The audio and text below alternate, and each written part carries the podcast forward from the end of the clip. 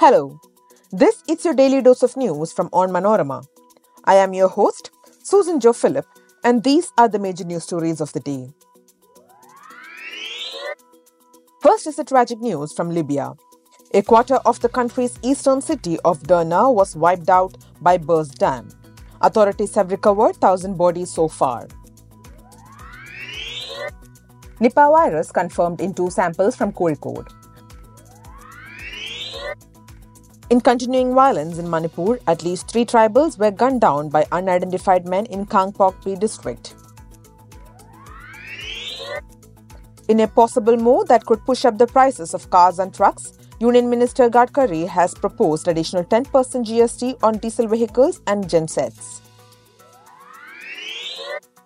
And finally, the death toll in Morocco earthquake has crossed 2,800. Teams from Spain, Britain, and Qatar joined rescue efforts. Let's get into the details. Around a quarter of Libya's eastern city of Derna was wiped out by floods after dams burst in the storm, and more than 1,000 bodies have been recovered so far, a minister in the administration that controls the east said on Tuesday. It is very disastrous. Bodies are lying everywhere in the sea, in the valleys, under the buildings. Hichem Chkiouat, Minister of Civil Aviation and member of the Emergency Committee, said. Other eastern cities, including Libya's second biggest city of Benghazi, have also been hit by Storm Daniel as it swept onto the country after hitting Greece. The International Federation of Red Cross and Red Crescent Societies, IFRC, also said that the number of victims could reach thousands. The centre on Tuesday confirmed the presence of Nipah virus in the two people who died of fever in Kerala's Kozhikode. Union Minister of Health and Family Welfare, Mansukh Mandaviya, confirmed the Nipah virus outbreak after the results of samples from the National Institute of Virology in Pune were released. The Kerala government on Tuesday set up a control room in Kozhikode and advised people to use masks as precautionary measure. After two unnatural deaths were reported from the district last day, Kerala government has sent five samples to the National Institute of Virology in Pune for testing the presence of the Nipah virus.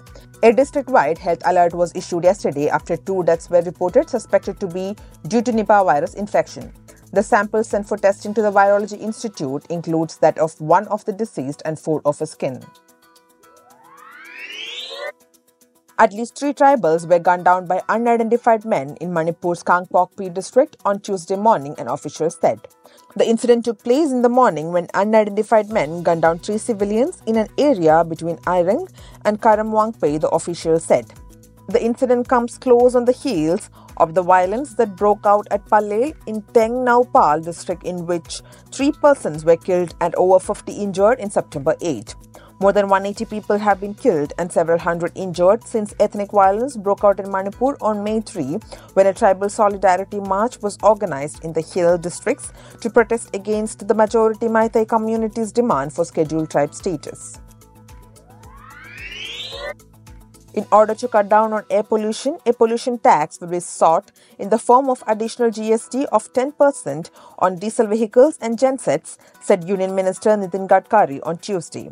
I am going to hand over a letter to the finance minister this evening stating that an additional 10% GST to be put on diesel powered vehicles, Gadkari said. Most of the commercial vehicles in the country currently run on diesel. More than 2,800 people were killed and thousands were displaced in Morocco's biggest earthquake in over a century. According to reports, villagers hit by the earthquake are camping outside for a fourth night on Monday. State TV reported late on Monday that the death toll had risen to 2,862 with 2,562 people injured. It is learned that the casualties are likely to rise as search continues for the people feared trapped under the debris of the buildings.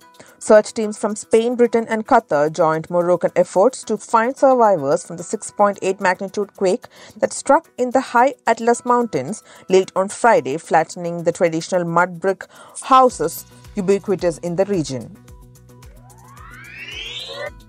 That brings us to the end of this episode. Thanks for listening to Daily News Tours hosted by me, Susan Jo Philip. Daily News Tours podcast is produced by Vishnu Muralidharan with technical production by Idea Brew Studios.